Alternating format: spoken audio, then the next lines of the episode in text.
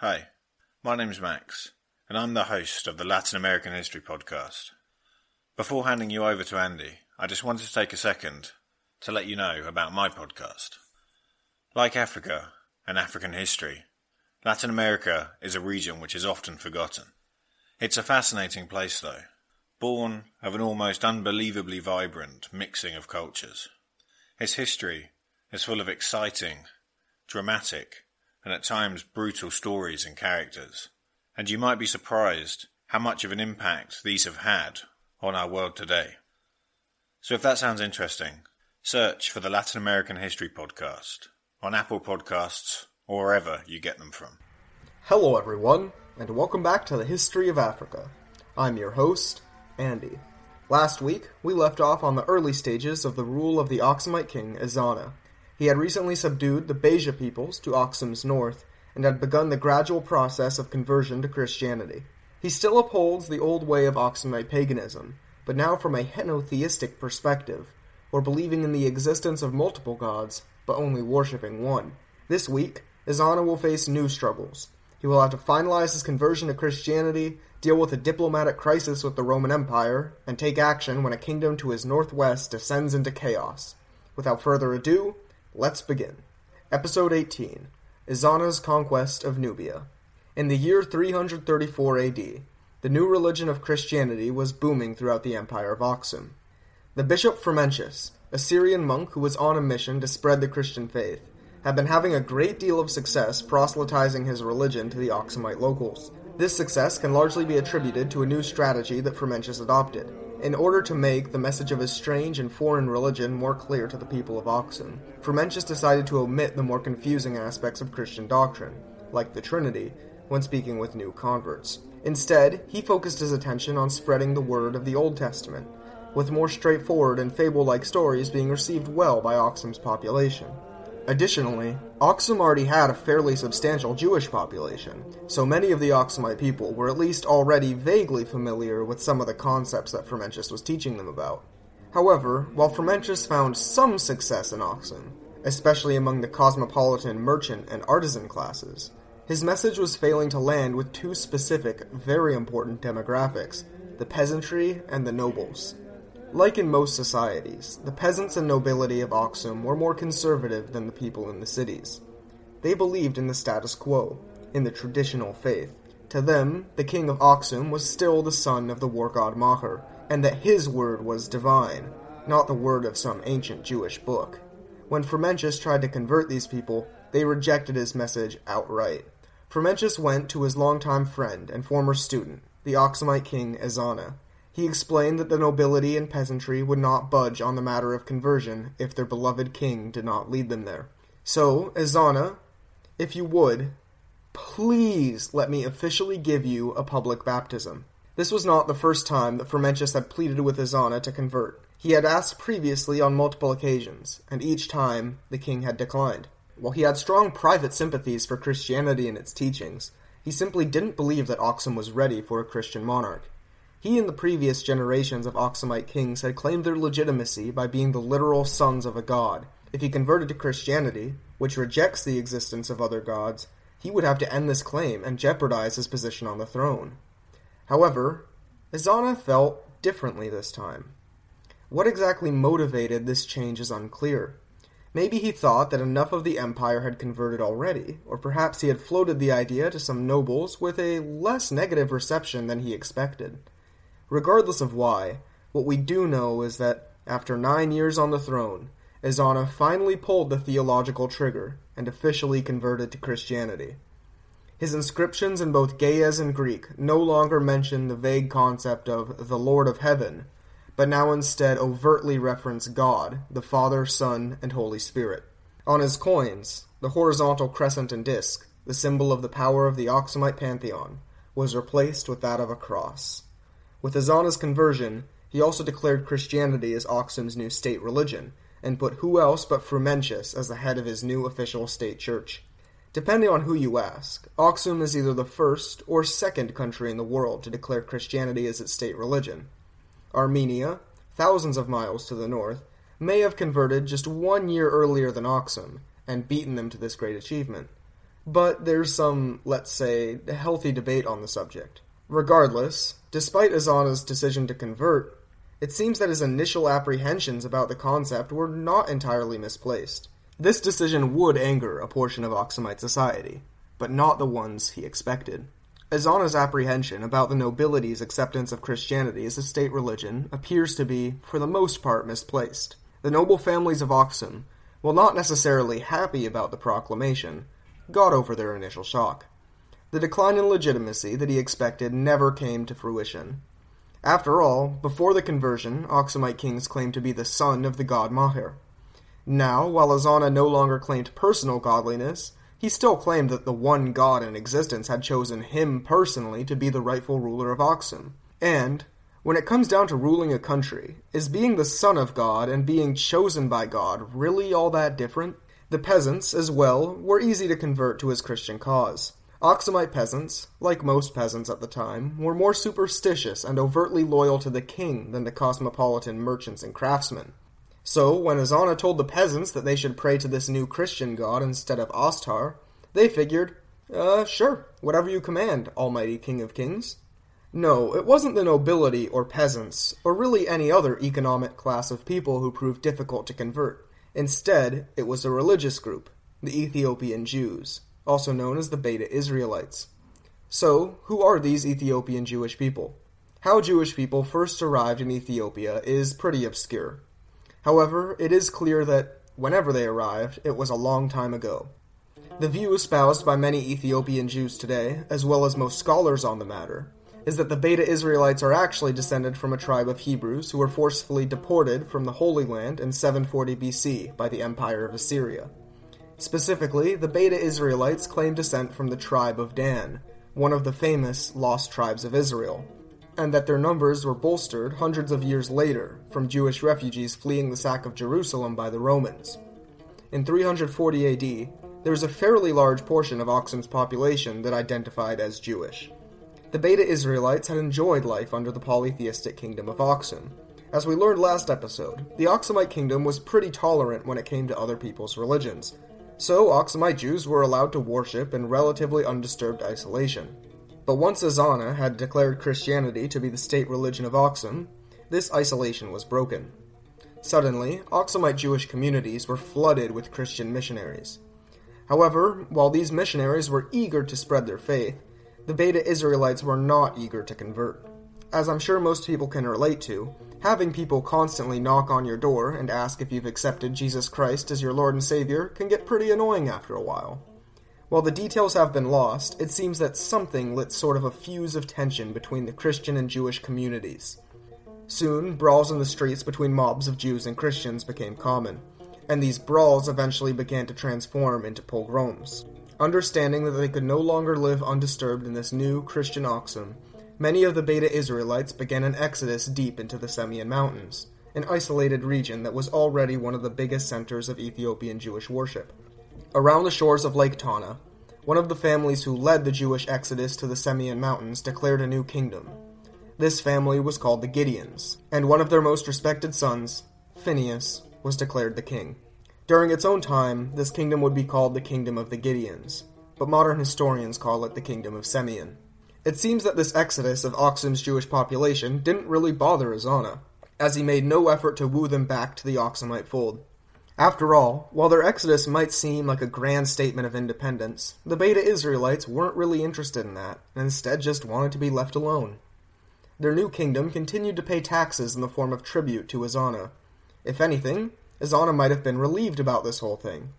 It's fairly clear that Ezana himself never cared too much about converting the Beta Israelites, as he made no effort to try and convert them after they'd fled. But, now that they were off doing their own things in the mountains, religious tensions in the capital cooled back down to normal. And it's a good thing that they did, because Ezana soon found himself facing another challenge that required his attention. In the year 337, to Aksum's north, the Roman Emperor Constantine died, and in his place the empire was split between his two sons, confusingly named Constantine II and Constantius. While Constantine was a firm believer in the Nicene form of Christianity, Constantius was an Arian. This sect of Christianity believed that Jesus, the Son, was created by God the Father and was therefore inferior, While Arianism had been declared heretical by the Council of Nicaea a few years earlier, the sect was still commonly practiced throughout the empire. Now that Constantius, a staunch Arian, had ascended to become the Emperor of Rome, he began his own persecution, but this time of Nicene Christians. Nicene bishops and priests were fired from their post and replaced with loyal Arians. Not even the highest positions, like the Patriarch of Alexandria, were immune, and the Patriarch too was replaced. The new Arian Patriarch, while sifting through some old records, noticed that about a decade ago, the old Patriarch had appointed some guy named Frumentius to be the new Bishop of Aksum. This Frumentius guy was probably a no good Nicaean. Okay, no big deal, he figured.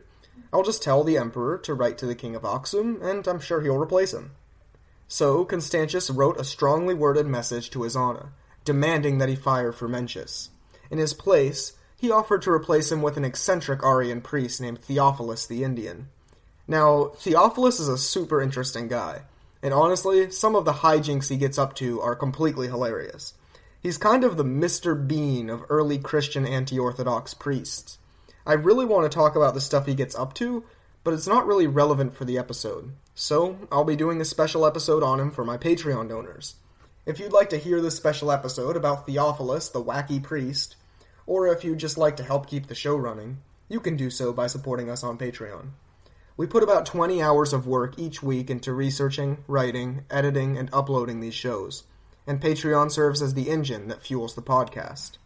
And for those who are already supporting us on Patreon, thanks.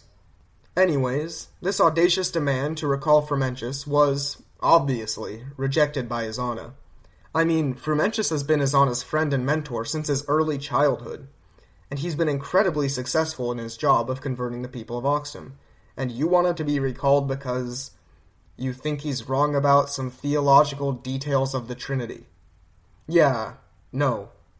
This failure to dismiss Frumentius would cause something of a rupture in diplomatic relations between Aksum and Rome. It also serves as strong evidence that, even in this early stage, the Ethiopian Church was independent from its very foundation. With Frumentius being Roman in origin, and with Ezana adopting Nicene Christianity, a Romanized form of the faith, it might seem that Aksumite Christianity was just a foreign branch of the Roman Church, and that they were therefore religiously subservient to the Romans. But when Frumentius was retained, despite direct orders from the Patriarch of Alexandria and the Emperor of Rome to remove him, it became clear that the Church of Aksum was an organization related to, but distinct from the Roman Church. Ethiopian Christianity would, over the next centuries, occasionally absorb influences from foreign Christian movements, but this independent spirit established by Ezana would remain a consistent aspect of the church throughout the rest of its history.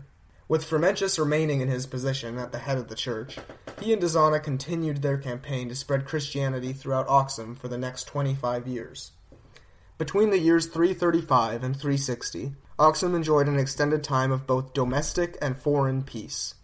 Aksumite coins from this period contain an interesting slogan written on them that showcases how Ezana portrayed himself to his subjects. Inscriptions on previous Aksumite coinage are pretty bland. They usually only contain a printing of the king's name, followed by the title of Negus of Aksum. Ezana's coins, however, contain a peculiar slogan May this please the people. This shows that Ezana was, at the very least, more concerned with portraying himself as a friend to the common people of Aksum than previous kings. However, this extended 25 year long peace would come to an end in the year 360 AD, when a series of events that occurred in Aksum's northwestern neighbor, the Nubian kingdom of Meroe, escalated into a full fledged crisis. Nubia, or Kush as it's sometimes called, is a civilization which I'm sure at some point I'll go back and cover on this show. It has a long and glorious history that spans centuries. Stretching throughout the southern Nile Valley, Nubian civilization is remembered primarily for its rivalry with Egypt. The history of Nubia is generally divided into three periods, or kingdoms, named after their capital city, with Kerma being the oldest, followed by the Napata kingdom, and then the last period, known as the Kingdom of Meroe. We'll be back after a quick break. How are University of Notre Dame faculty and students working to be a force for good in the world? Listen to Notre Dame stories to find out. Through expert interviews and captivating stories, listeners gain an inside perspective on the global and domestic challenges the university is working to solve. Subscribe to Notre Dame Stories wherever you get your podcasts.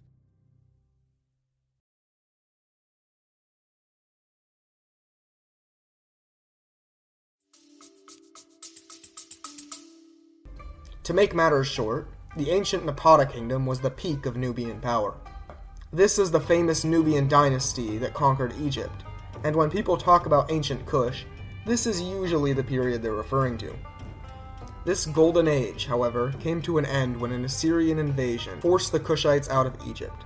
From there, Napata continued to decline until, in 591 BC, the capital was moved south to the city of Meroe. The Kingdom of Meroe would continue to be a major power in the region of northeast Africa, managing to hold its own in wars against the Assyrian, Persian, and even Roman empires. Compared to the relative newcomers of Aksum, Meroe was an incredibly ancient civilization. The latest era of the kingdom had started before Aksum was even truly established as a city, much less a regional hegemon. Its relationship with the now long established kingdom of Meroe was bad right from the get go. Ever since Aksum's rise to become a major commercial power around the 1st century AD, Aksumite merchants were frequently annoyed by the stingy enforcement of tariffs by the Meroitic government. Meroe controlled the Nile River, which meant that if Aksumite merchants ever wanted to make use of the river as an extremely convenient shipping route that led directly to their biggest customer, they would have to pay outrageously high customs duties. In fact, you could argue that many of the actions taken by kings of Aksum throughout its existence, like the construction of Gujarat's road, the invasion of Arabia, or the subjugation of the Beja, were done with the clear intention of trying to find ways to help their merchants avoid paying tariffs. Now, Meroe wasn't just implementing these tariffs to be greedy. The kingdom had been rocked by a series of crises during the 1st century AD, which had forced the state to fall from a sophisticated and vibrant civilization into a state in permanent decline. The initial spark of these troubles was the aforementioned war that the Nubians endured with Rome, while the Romans had not managed to conquer Meroe, the war had caused serious damage to the kingdom's cities and infrastructure. Most cripplingly, however, was that in order to fight this war, the kingdom of Meroe had relied on companies of expensive mercenaries. The kings of Meroe were unable to pay these mercenaries the money they were owed. Now, they weren't dumb, and they knew that trying to scam armed and dangerous mercenaries out of money that you owe them is a really bad idea. So, instead, they decided that rather than paying them in money, they would pay them in farmland, which, just to sweeten the deal a little bit, would be tax free. While the act of giving these mercenaries land was relatively harmless at first, this system of farmland as a reward for service would become a huge problem. With its tax base decreased from all this newly exempt farmland, Meroe could only afford to raise smaller armies. These smaller armies would increase their reliance on mercenaries, who they would then pay in the form of tax free farmland, culminating in a gradual downward spiral over the next 300 years. Eventually, most of Meroe's agricultural industry was dominated by these tax exempt warlords. And to make matters even worse, the staple industry of Nubia, ivory, was being undermined by cheaper and more abundant prices from who else but Aksum? So, desperate for any kind of revenue, the Nubians were forced to increase tariffs on merchants who passed through their territory to an absurd level. This worked at first, and the Nubian coffers briefly recovered. But, as we've seen, merchants don't typically enjoy being taxed, so they went out of their way to avoid crossing through Nubia. So now, Meroe couldn't tax its own people, nor could it tax foreign merchants, and with merchants refusing to cross through their realm, they couldn't even make money off of foreign trade either. How could things possibly get worse from here? Well, in the year 300 AD, things got worse. A people of nomads from the western Egyptian desert, called the Noba, invaded the northern region of Nubia. The government in Meroe, powerless to do anything about them, was forced to sit back and watch as the northern half of their kingdom fell into foreign hands. This northern half of Nubia formed the basis of a new kingdom, known as the Kingdom of Nobatia. The rest of Nubia, which had not been captured by the Noba, essentially became governed by local city leaders, powerful landowners, or the elders of the most powerful clan that happened to be in town. Ezana had been watching events in Meroe closely. And ever since he had taken the throne, he had, frankly, been waiting for any excuse to invade. If the final remains of Meroe were defeated, then Aksum's merchants could finally make use of the tremendously valuable Nile River to easily ship goods to Egypt.